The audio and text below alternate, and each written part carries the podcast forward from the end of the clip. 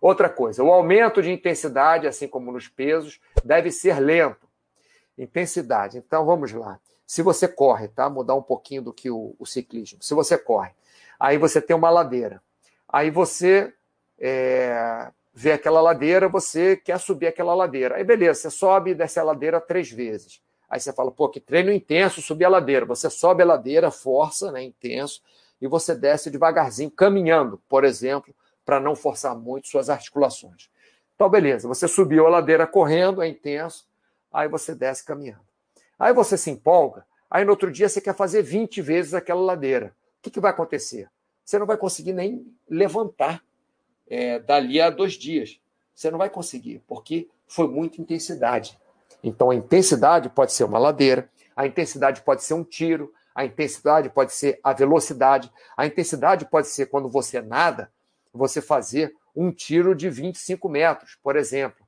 Então, aumento dessa intensidade, você pode, vamos supor, comecei a nadar hoje. Eu já nadava quando era criança, mas estou é, sem nadar muito tempo.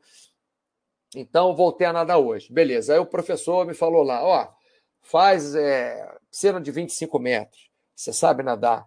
Faz é, quatro vezes a, a piscina e de volta, por exemplo, né? É, dá 8, 8 vezes é, 25 metros, 4 vezes 50, 400 metros, você faz lá, vai e volta, quatro vezes, depois você dá um tirinho só indo e volta devagar, dá outro tiro indo, volta devagar. Isso aí, esse tiro, é o aumento de intensidade.